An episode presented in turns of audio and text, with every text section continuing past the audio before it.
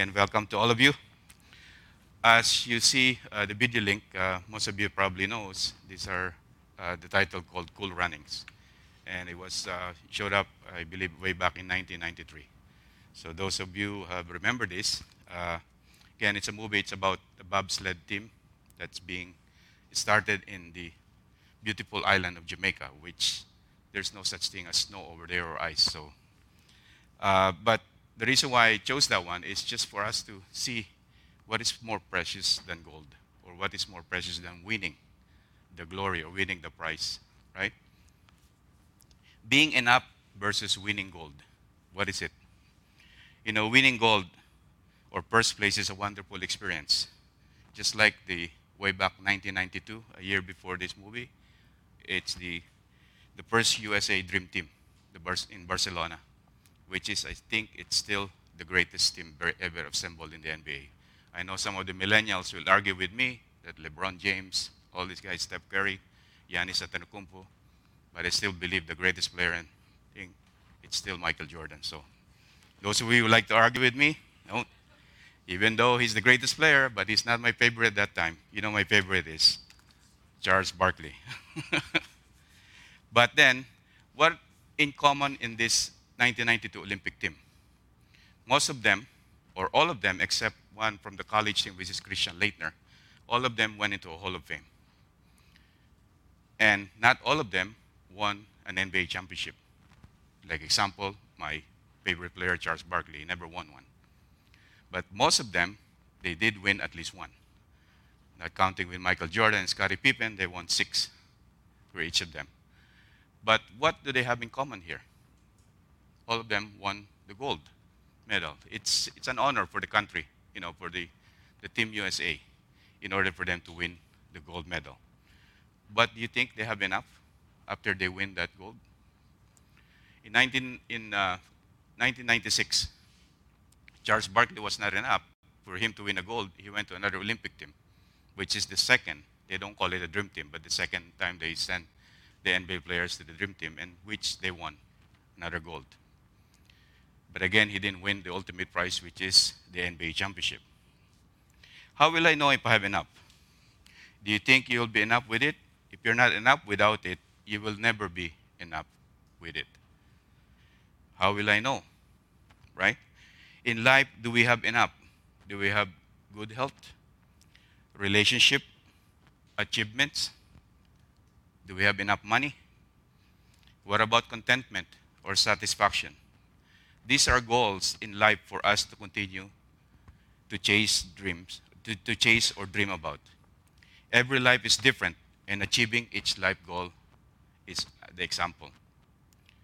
I remember uh, one of my wife's uncle who recently passed away, just a few days before his death, he said to his wife, and I know that my wife is listening uh, or she's watching on Facebook, and she will like this one the way I'm going to say it he said to his wife, in whom he loves and serve her well.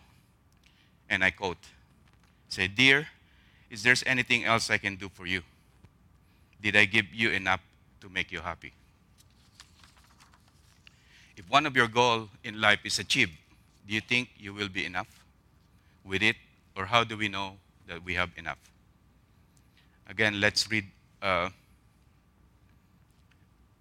the text that we have this morning in 1 Corinthians chapter 9, verse 24 to 27. Do you not know that in a race all runners run, but only one receives the prize? So run that you may obtain it. Every athlete exercises self control in all things. They do it to receive a perishable wreath, but we an imperishable. So I do not run aimlessly. I do not box as one beating the air, but I dis- discipline myself my body and keep it under control, lest after preaching to others, I myself should be disqualified. Looking at the message today, perishable wreath versus imperishable wreath. Obviously, we will choose the imperishable one. But like I said earlier, winning gold, it's also a perishable one, right? Because eventually it will die down. Beginning each year, everybody has so called a New Year's resolution.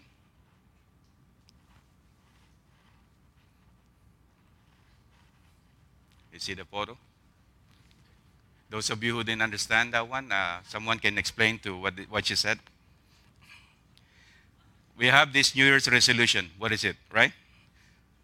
Probably some of us were thinking and trying to identify something that we want, but something that we don't have yet. What is this? Perishable wheat, losing weight in order to have a healthy body. I'm not saying that's wrong. Yes, that's good. You have to have a healthy body, right? But these are also something that it will die down, right? Losing weight, right? It's funny because I said, say something that we want, but we don't have it. It's the other way around. We want to lose it badly, the weight, right? We want to lose it. The first one is correct. Let me explain. But first, I will give credit to the preacher about the message today. Again, my prayer to all of us is to get a better message from God than this sermon today, right? Uh, as I come across with this uh, message, I uh, listened to one of the, the message. It's called Obtaining the Price. And later on, we will see uh, the footnote that is, uh, again, to give uh, uh, to give credit to the preacher that I come across with. And now I'm going to share it with you. Again, my praise to all of us to get a message from God, a better message than this sermon today. Recognize that in order to gain what you want, it's going to require a measure of discipline. One of the reasons we don't have yet what we want, the answer is due to a lack of self discipline, or in the verses that we read, self control. Self control, this is what Paul is talking about in this passage. Self control means that we give up something that we want in order to gain something that we want even more. See, we have these short term desires and we rec- recognize it to be limited in value. When trying to lose weight, two desires that we need to have control with. What are these two desires? Both which starts with letter E. What are these when trying to lose weight? eating and exercise. Eating and exercise. For me, I lack discipline in eating. I love to eat, as you can see, my body. But I don't like to exercise. It should be less eating and more exercise, right? We are willing to give up those desires in order to gain what we actually want losing weight. But it requires a little bit of sacrifices. For me, it's a big sacrifices. to lose a little bit of weight, we have to give up eating a lot of delicious food. See what happened to our pastor, right? He gave up all those things. It's a lot of discipline that he did. That's why he's, his, his body is as good as it is now, right? Also, to get in better shape, we have to give up the comfort of, you know, we are enjoying in order to exercise. You know, sometimes we have to go out, you know, to go to workout uh, do these things. Sometimes we can just stay at home and watch TV and be a couch potato. But it's a little bit of sacrifice if we want to lose weight, if we want to have a healthy body. A healthy body, but we all know that one day it will perish too. I'm not saying it's wrong to have a healthy body, it's good. Or maybe we want to achieve something, learn something, become skilled in something. We recognize that it's going to require time and energy you will have to give up those small short term desires in order to gain what we really want. This is true in any quest that we try to compete and acquire the ultimate prize, which is the perishable wheat. This may be true in small goals we have in life, but Paul is saying how much more true is this if it's the imperishable prize of Christ. See, my favorite NFL player, the quarterback, Thomas Edward Patrick Brady Jr. He won seven Super Bowl. Unlike my favorite NBA players, he never won one. He said in the do- documentary, and I quote, If you want to compete against me, be ready to give up your life because I gave up mine. See, the training for all these famous athletes requires a lot of preparations and sacrifices.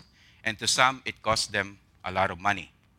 They do all this in order to get the prize. See, LeBron James, again, to those millennials, you're probably going to like this. LeBron James spent a lot of money during off season, you know, to, to train his body. That's why, unlikely uh, the last two years, he's been getting injured. But his career in the beginning, that guy is like a tank. He never gets injured because he prepares his body in the off season. So when the season comes, he doesn't get injured much. Know, he has this energy and he prepares a lot. Again, with my favorite player, Tom Brady, he has this uh, his method of they call it the TB12 and all these ingredients, all these methods that he, he, he eats and everything to keep a healthy body. That's why the age 45 is still playing quarterback for the Tampa Bay Buccaneers. You know, they give up, they, they, they spend a lot of time doing all these things in order for them to win the ultimate prize.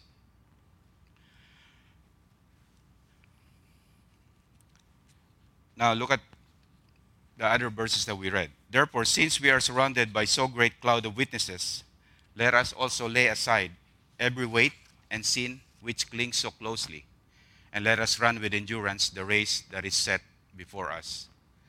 Looking to Jesus, the founder and perfecter of our faith, who for the joy that was set before him endured the cross, despising the shame, and is seated at the right hand of the throne of God. Now, pursuing the crown of glory, the imperishable wreath. Pursuing the crown of glory, imperishable wreath. I hope all of us here today wants the Lord Jesus Christ, right? I hope so. If you want him forever, for sure, we don't want just a wreath that will just fade away and die. We want something that we will never lose throughout eternity. But again, the big but it will require us in the short term to give up a lot of things along the way. We need to give up perishable wheat, worldly desires, in order to gain the imperishable price of Christ. Again, the topics today is perishable versus imperishable, run after the goal line. As you can see, the goal line is used in the game of football. So we'll talk much about football today because I'm an avid fan of uh, American football, which is the NFL. I hope you agree with me that all Christians athletes race to the glory of God. All Christian athletes race to the glory of God. The moment that God chose to save you, the moment that God chose you to his family, we are in a race to the glory of God. Can we look at this acronym? Brother Alvin is good at this one. But can you guess what this acronym means? Slide that one.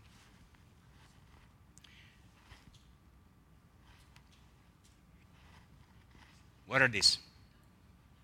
Somebody knows that? Okay. Let's flash the answer.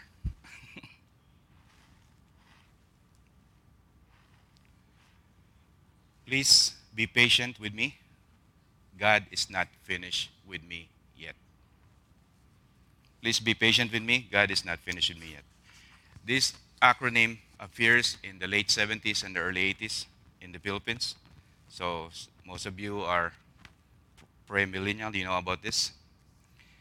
I believe all Christians here on earth are all incomplete.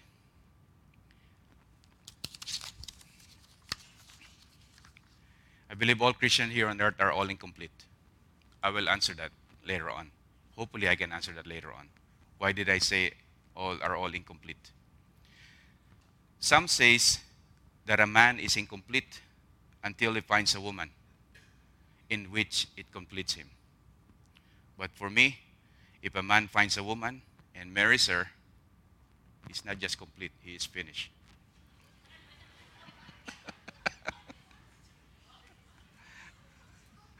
but that's not the answer I'm going to tell you about all Christians are incomplete. No, that's not the one. That's only for me. okay, can you flash Hebrews again? Uh, as we look at this verse in Hebrews chapter 12, verse 1 to 2. Just focus that uh, again, especially at the end. We are all being used by God to cross the goal line.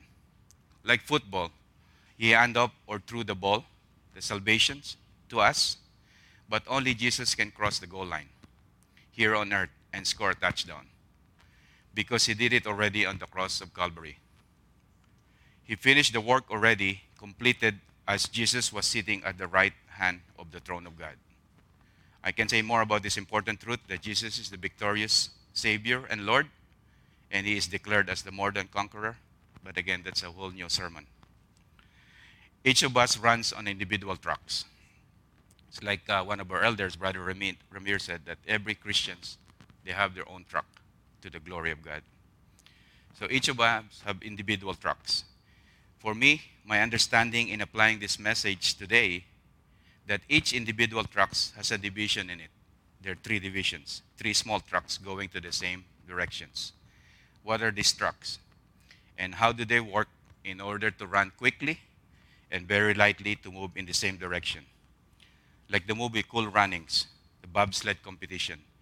All four athletes has to be synchronized to move the sled quickly and smoothly.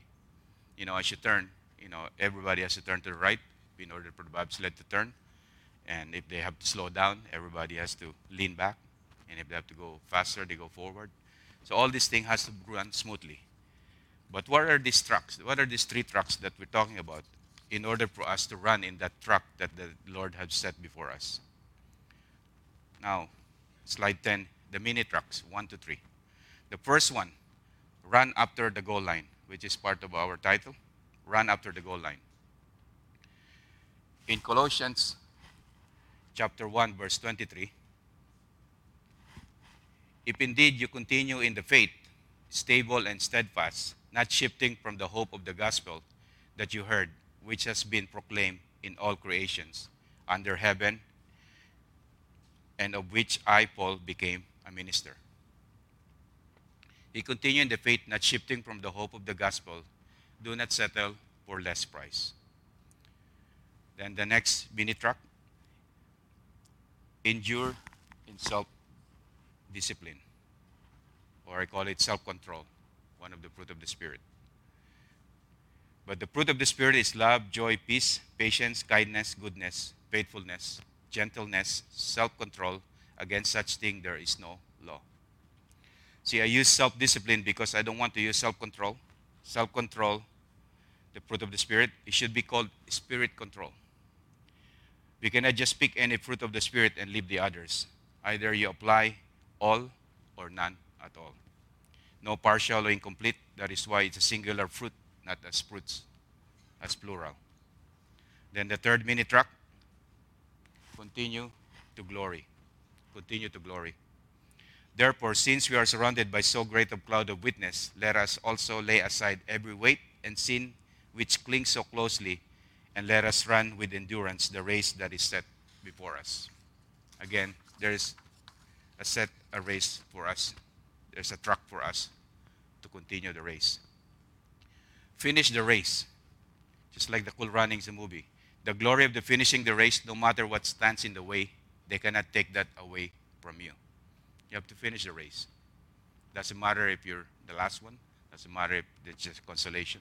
You have to finish the race. But let me explain something here before we continue. This is very important. While reading and studying the verses above, the 1 Corinthians chapter 9, verse 24, 27, a lot of us here may wonder. Apostle Paul mentioned that not everyone who starts a race receives the prize. Bear with me in my understanding today, we need to cross the finish line in order to receive a prize. You know, first, second, or consolation prize. In verse 27, Paul talks about the possibility of being disqualified from receiving the prize. If Paul, one of the greatest apostles, is consider himself maybe disqualified, how can we, ordinary Christians, run after the prize if there's a possibility for us to be disqualified? This means that we can fall off the trucks and lose our way to glory or honor. Is Paul talking about something we need to do to earn salvation? Or the other way, we can earn it at all. Or if God entrusts to us the gift of salvation, is he saying that we have to hold on to it tight enough to make sure we don't fumble away our salvation before we get to the goal line? Since we are talking about race, or about uh, sports, let's talk about my favorite sports here. Again, the football.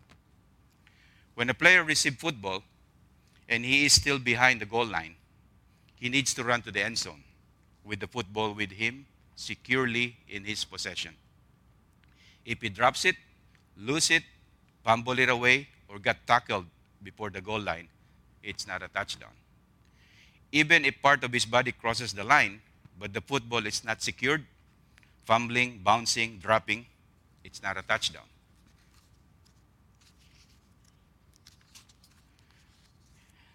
Can we lose our salvation? Those who think so, please raise your hand. Don't be shy. Keep raising them. And to those who doesn't, please put down the hands of those who's raising theirs. And to those who's not sure, can you please tell everyone to listen very carefully? The answer is absolutely no. We cannot lose our salvation. One of the main principles that we have that when trying to understand any passage of the Bible is that we heard this many times, even from our pastor, Sani, who's watching or listening with us right now, is that Scripture interprets Scripture. Paul is not giving us a detailed, systematic, orderly, nuanced account of systematic theology.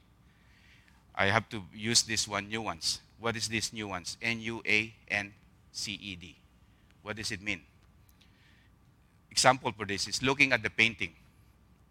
When you look at the painting, some of us probably won't know what the painting is all about. Like you, you don't know. It sometimes doesn't make sense, right? Looking at the painting, an expert or perhaps the artist who paints it understood the painting focus point. You have to look at the focus point. But for us ordinary men, may not see it at all, even if it's pointed out and explained to us. So Paul is giving us this metaphor rich emotional appeal to do something. Let's put it this way. If we can't understand and won't be able to apply it in our daily Christian walk when we encounter passage in the Bible, when we look at this, we can take it out of the context of the Bible and try to interpret it on its own in a way that is contradictory, contradictory to what the rest of the Bible teaches. All throughout the scriptures, it teaches us that there is nothing we can do to earn salvation, not in a whole or small part that we contribute to acquire salvation. It is very clear. It is very clear in Ephesians chapter 2, verse 8 and 9. For by grace you have been saved through faith, and this is not your own doing. It is the gift of God, not a result of works, that so that no one may boast. By grace alone, through faith alone, that saves. If Paul is talking about the needs to do something, needs to exercise self control, perform work to earn salvation, that is incorrect. Again, there is nothing we can do for the salvation God is offering to us. It is a free gift, but Jesus paid it in the most expensive way. Also, according to the passage, we can do something to preserve our salvation. Just like football, if God hand up our salvation to us, and I make sure I don't fumble it before I get to the goal line, again, the answer is no. It's not up to you, right? Let's look at Philippians chapter 1, verse 6. And I am sure of this, that he who began a work, good work in you will bring it to completion at the day of Jesus Christ. Jesus will complete and will cross the goal line to score the touchdown. Jesus will complete and will cross the goal line to score a touchdown. Now, the next verse that uh, we're going to read in John chapter 10, verse 27 to 29. My sheep hear my voice, and I know them, and they follow me.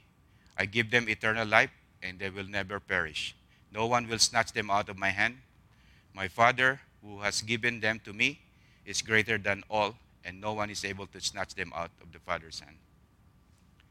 If you've been listening closely to Jesus, you will be familiar with his voice.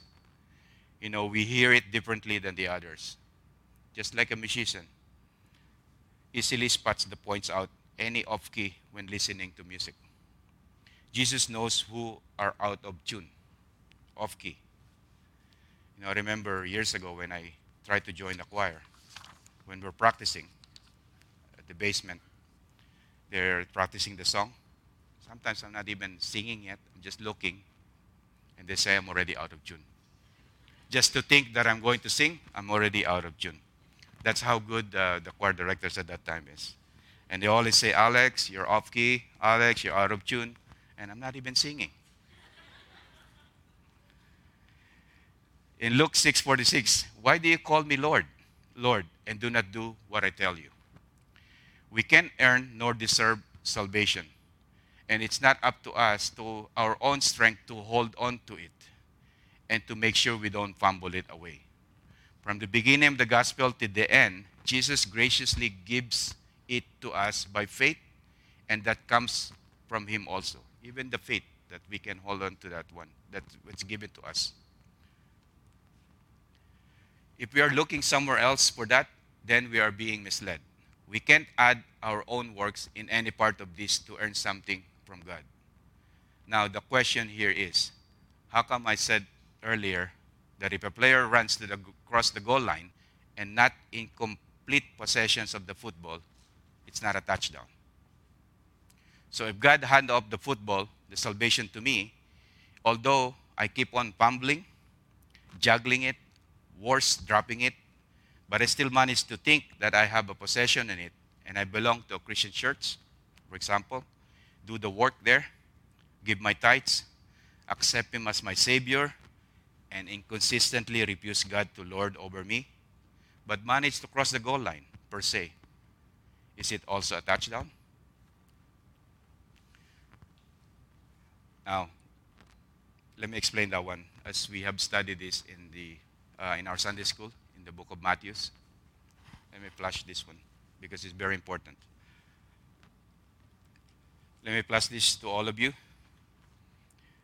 This part of the message that I, the preacher I mentioned earlier, to get a glimpse of understanding of to lose something, the foot, football or salvation that we never had in the first place.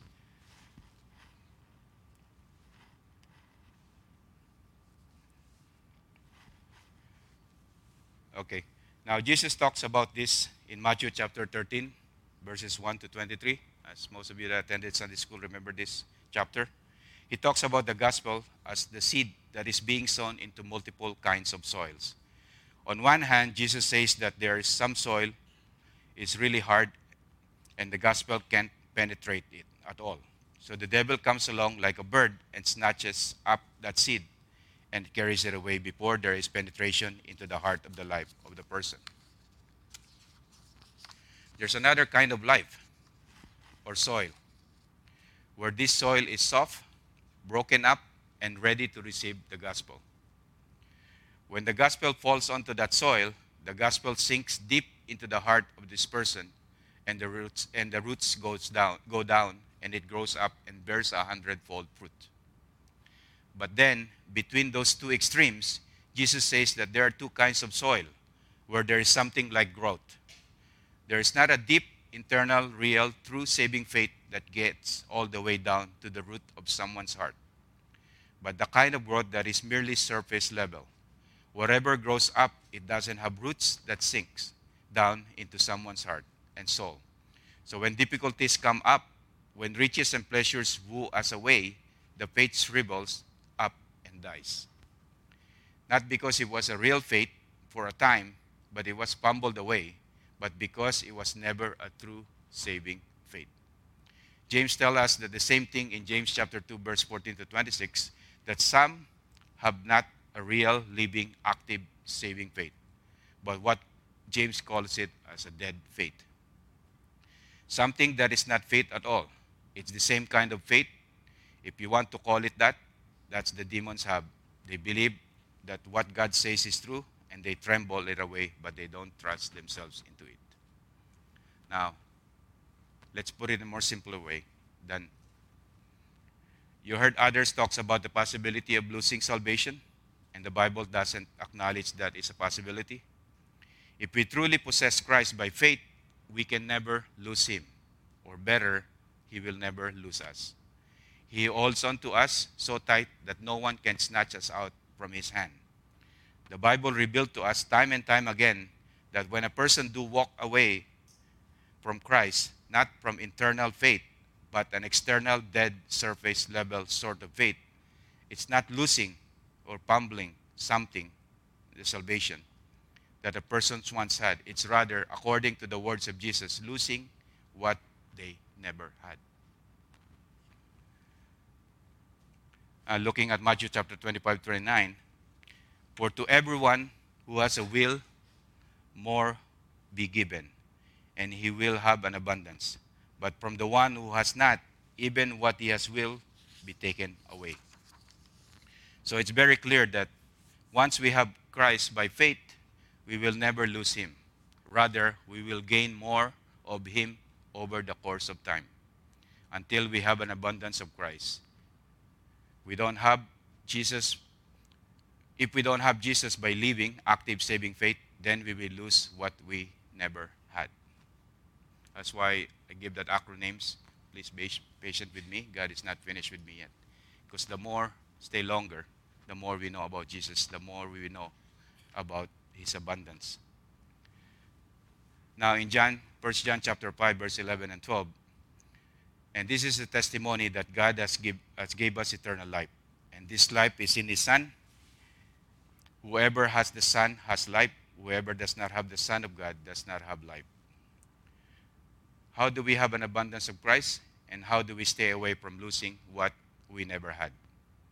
Again, let's go back to the three minute trucks that I uh, said earlier. That we are running into the track that our Lord Jesus Christ set before us to run after the imperishable wreath. Let's go back to the first mini track. Number one, run after the goal line. 1 Corinthians chapter 9, verse 24, our text. Do you not know that in a race all runners run, but only one receives the prize? So run that you may obtain it. Does it mean that only one will cross the goal line? Again, let's apply scripture interprets scripture. So the answer is no. Because throughout the Bible, we read the people of God, plural, and not the person of God, singular. We don't have to outrun everyone else in order to win the prize. We have our own individual tracks. There will be people who start the race and not having a true, genuine faith, but a sense of professing to believe in something.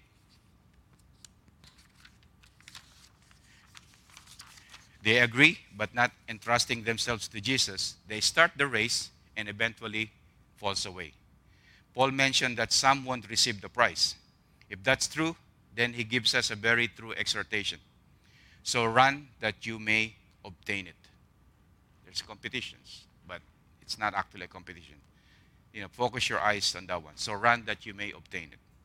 Do you rather have Jesus, even in a glimpse, and hope that we will win the prize? Although it wasn't promised that we will cross the goal line, but rather, if we have the true saving faith, He will be with us and not forsake us. The song says, Better is one day in your house than a thousand elsewhere. I'll tell you a story about a person that had a dream and conversed with God. The story goes God, you are so big and mighty. You are so rich and powerful. Time, money is nothing to you than compared to us. God said, Do you have questions about time and money? Yes. How long is a thousand years of earth life compared to your time? My time here in heaven, a thousand years to you, is just a second to me. Wow, you are truly an awesome God. You are not bound to any time at all. Question again what about money? How much is a million dollars on earth compared to your money here in heaven? God said, It is just a penny. Wow, you're so rich, God, and I heard you are so generous of your money. So, God, can you give me a penny from heaven? Thinking that he will get a million dollars on earth. So God said, That is not a problem. I can give you that penny. It's just a change here in heaven. But just give me a second. God asked the person, Can you do that and wait for me? If that's true, to have even just, it seems impossible for us to obtain it, the prize, then live in such a way to obtain it. Orient your life, give everything in your life to pursuing Christ. Not just a little bit, so that you have just enough, but so that you can have it, have him to an abundance. I came that they might have life and might have it more abundantly. What about when everything is not going our ways? And sometimes the situation is against us. When in the midst of stumbling and faltering, in the midst of this race, where we have to persevere when we don't think we have the energy or strength to do it. This leads us to the second mini track endure in self discipline or self control. In verse 25 but that uh, text that we read, every athlete exercises self control in all things. They do it to receive a perishable wreath, but we an imperishable one. Apostle Paul is going to tell us what we must do, why we must do this, and how we must do this. See, professional sports athlete, they do a lot of conditioning and go through a lot of preparations. They do this to be the best of what they do to succeed in competitions. If you're an athlete, every part of your life, from sleeping to everything you eat, to what you drink, how to exercise, to how to rest, and how to have your downtime, and what you're doing to prepare for the competition mentally. If you're like Tom Brady, a high level athlete, every part of your life is scripted so that you can exercise self control towards winning the prize. You have to give up a lot of things for them. Okay, that's clear enough for athletes. How about how do we grow in self control? As I mentioned earlier, self control is one of the ingredients of the fruit of the Spirit. If you are going to practice self control, applying the fruit of the Spirit, I will call instead spirit control. I hope all of us are in agreement that practicing self control involves the other eight ingredients of the fruit of the Spirit that we should consider in applying to in our daily Christian life. There are nine in that verses that we read in Galatians. That is why in Galatians chapter 5, verse 23, Paul also uses the same word to describe self control as one of the fruit of the Spirit. This isn't something that you do in the strength of your flesh. This is what God does in you by the power of the Holy Spirit. We might then not talk about the self control, but rather being spirit controlled. The word self doesn't come up here, it's just an English translation. So there's no such thing as self control. The word literally means empower, it, it, it describes a power in me. Not your power in you, but God's power in you. Now, the idea being that people are always under the influence of something that is controlling how we are acting. Either it is our power or it is the Holy Spirit. It's not a matter of whether we are being controlled by some influence, but what or who that influence is. So the question here is the Holy Spirit graciously in control here right now, or is it my sin? We must be controlled by the Holy Spirit. The Spirit must be exercising control in us so that we can exercise self control. Well, why should we do this? It's very clear that Paul points out that the athletes do it self control to receive a perishable wreath, but we an imperishable prize. In those days, the crowns or that you would gain for winning a prize would be a perishable kind of thing, not a precious me- me- metals. It would be some kind of vegetation that was wrapped so you can put it on on your head.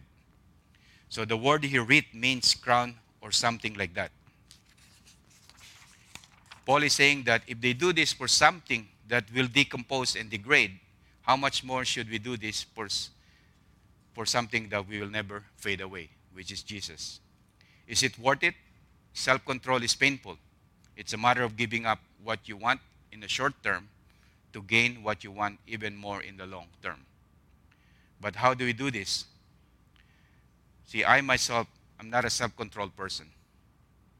When I come to the list of the fruit of Spirit, maybe I like focusing on love, joy, and other people worry about self control. It doesn't work that way. That is fruit of the Spirit singular. Again, we're supposed to grow in all of these areas. We don't just get to pick which fruit or which ingredients because it's not a fruit, it's fruit singular that we are to grow in. How do we grow in self control? How do we do this? Continue in verse 26. So I do not run aimlessly. I do not box as one beating the air. Do you feel aimless? Some of you are busy. Where are you running? Is all of your busyness go somewhere? Are you running aimlessly? Then he goes on to say, I do not box as one beating the air. You know, like suntok sa hangin. He's probably not talking about training, sort of boxing as a trying to prepare for fight. He's probably talking about just like the idea of running aimlessly, being in the ring of the competition but swinging without trying to hit the mark. When you're running a marathon, you don't take a scenic detour or go towards the race. When you are in the boxing ring, you don't swing just for its own sake. You try to hit your target. How do we do this? Verse 27 answers this self discipline. But I discipline my body and keep it under control, lest after preaching to others, I myself should be disqualified. Paul is talking here about the body, the flesh, but he's talking about the body as the place where our sin dwells. Sin dwells in my body. I have to not just control the actions that I do, but I have to actually exercise self control over the sin that is dwelling deep in my body. Christianity is not about managing behavior, it's about being transformed from the inside out. That requires us to put to death the sin that is in us. Paul is really clear about the relationship of sin in our body in the book of Romans. Looking at Romans chapter 6, verse 12 to 13, let not sin therefore reign in your mortal body to make you obey its passion. Do not present your members to sin as the instruments for unrighteousness, but present yourselves to God as those who have been brought from death to life, and your members to God as his instrument for righteousness. Now let's continue in Romans. Romans chapter 8. Your body does not serve the old master, so it must be under the influence of the Spirit. Then again in Romans chapter 8, verse 13, but for, for if you live according to the flesh, you will die. But if the Spirit, but if by the Spirit you put to death the deeds of the body, you will live. Self control means that by the Spirit of God, I am exercising control even over my desires, over the sin that is in me, to discipline it, to enslave my body to Christ, and not, not any longer to my sin. To avoid losing what we never had, Paul is saying here, to avoid losing what we never actually had, the Christian li- lives the life of persisting in self control. It's not to gain something beyond Christ. This doesn't save us this, but doesn't earn us anything from God. This isn't how we preserve salvation. So we don't so we don't fumble it away before getting to the goal line. Self-control is a gift that Jesus gives to true believers as a way that he grants them to gain and to participate in abundance of blessings in Christ. We need our Lord Jesus. We need the Holy Spirit in order for us to fight with the sins that are in us you know, just like what uh, the old saying before, it's you can never play with the devil and expect to win. You need our Lord Jesus Christ, who defeated the enemy already. This leads us to the third mini track. The third one continue to glory. But I discipline my body and keep it under control, lest after preaching to others, I myself should be disqualified. So, Paul so, Paul then, in the third and final section of this passage, closes with the main point. We must continue to glory. The great apostle wants to avoid being disqualified. What does he mean here in the third point? Continue to glory. Some would say that what Paul is talking is merely losing a reward. 1 Corinthians chapter 3 verse 14 to 15 Paul talks about the idea of the church as a temple built up with all of these materials gold silver precious stones, wood, hay, and straw. Each one's work was being built up on the foundation of Jesus Christ as a big temple. But that ultimately everyone's work will be tested on the day of the Lord. See what Paul writes in verse 14 if that if the works that anyone has built on the foundation survives, he will receive a reward. But in verse 15, Paul says, If anyone works is burnt up, he will suffer loss, though he himself will be saved, but only as through fire. Some would argue that Paul is talking about here is the possibility of losing a reward. But one commentary, as Thomas Schreiner points out in his commentary, that if you look at the place, places where this word disqualified is used, it's actually talking about the people who do not believe, who have been disqualified from inheriting the kingdom of God, who at the end of the day will not be saved, will be turned away to the place reserved for the devil and his fallen angels in hell forever. In Romans chapter 1 verse 28, Paul talks about how unbelievers have a depraved or disqualified mind.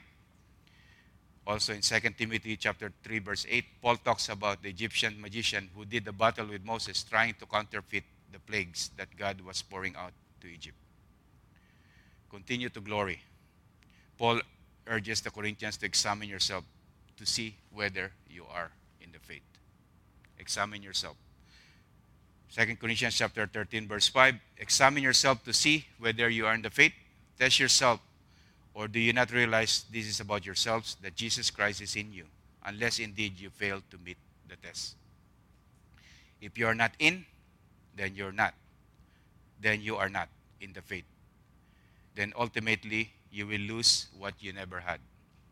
You will be disqualified and you will not receive the prize the point here is that Paul is worried about not entering to glory, but again, it's very important to see that he is not worried that he might right now have this faith, but that he might somehow some fumble it away. The point is not whether someone can snatch salvations out of your hand, because no one can snatch you out of Christ's hand. That's the point. What Paul is that he wants to make absolutely sure that he does have the saving that is real for him, not just something that he knows, that he agrees with. See, even the demons believe in that way and they shatter, and he needs to actually trust it for himself. The way that trust faith, that living, active, saving faith will work out is that Paul wants to see the fruit of that in the works that the saving faith produces to give us evidence that we have a real, active, living, saving faith. Faith alone saves us. See, faith in the Westminster Confession, questions 11, in the paragraph 2, it's called the alone faith. It's the instrument of justification. You are only justified and made righteous before God by faith, but if faith justifies the person, the way the Bible talks about works, is that works justify or validate or confirm the faith? You want to know it if your faith is true? We will look the works that it produces. It's not the works that are somehow earning you something from God faith alone saves, but saving faith is never alone. Paul wants to make sure that he doesn't have a dead faith and that it's not alone, but rather he has to have it so, entrusted to himself to Christ by a true living, active, saving faith, so that on the last day you should not be disqualified. In closing, remember the clip we watched uh, earlier, the cool runnings? The question was asked, How do I know if I have enough? You know, winning gold medal? The answer will be when you cross the finish line. In football, it's called the battle of inches. Every players have a responsibility to do their job. Whether to tackle an opponent, fights for an extra yardage, move inch by inch, they do everything to do their job in order to win game. Remember, it will be the Lord Jesus Christ who will score a touchdown for you. If your task is to move an inch or yards, and suddenly end your quest there due to injury or pass away, as long as we have the true saving faith in Jesus and we know that He hold on to us, that is our run after the goal line. Our perseverance to glory, which is the imperishable wreath, none other than our Lord Jesus Christ, who deserves all the glory, honor, and thanksgiving. Yes, perishable wreath are not wrong to achieve, like losing weight, acquiring your dream job, be successful in business, finding your lifetime partner, raising your family well, in control of your possessions, you know, like house, cars, finances, investments, and more. But we all know that all of this will also perish at the end. And if you put a lot of effort to be able to achieve some or all of this, then why not run after the goal line? The price of glory of Christ the imperishable wreath which is promised to us by Him, in which Jesus has won the victory by running and crossing the goal line, scoring an ultimate game winning touchdown here on earth. He is up there in heaven, seated at the right hand of the throne of God, preparing a place for us with many rooms in John chapter 14 verse 2 in heaven. The assurance that we had that we have and to know that we will be victorious at the end to the end even though as one soldier in Second World War said and I quote we may lose this battle but we will win the war. Jesus is more than conqueror. It's like our Lord Jesus Christ watching a replay of football game and the results of who won the game. It's very obvious. Again, in closing, I want to read this uh, Hebrews chapter 12, verse 1 to 2, because this really inspires us to this. Therefore, since we are surrounded by so great a cloud of witnesses, let us also lay aside every weight and sin which clings so closely, and let us run with endurance the race that is set before us. Looking to Jesus, the founder and perfecter of our faith, who for the joy that was set before him endured the cross, despising the shame, and is seated at the right hand of the throne of God. Let's pray. The Lord bless you and keep you. The Lord lift his countenance upon you and give you peace. and give you peace. And give you peace. The Lord make his face to shine upon you. And be great. And be gracious unto you. And be gracious. Gracious, gracious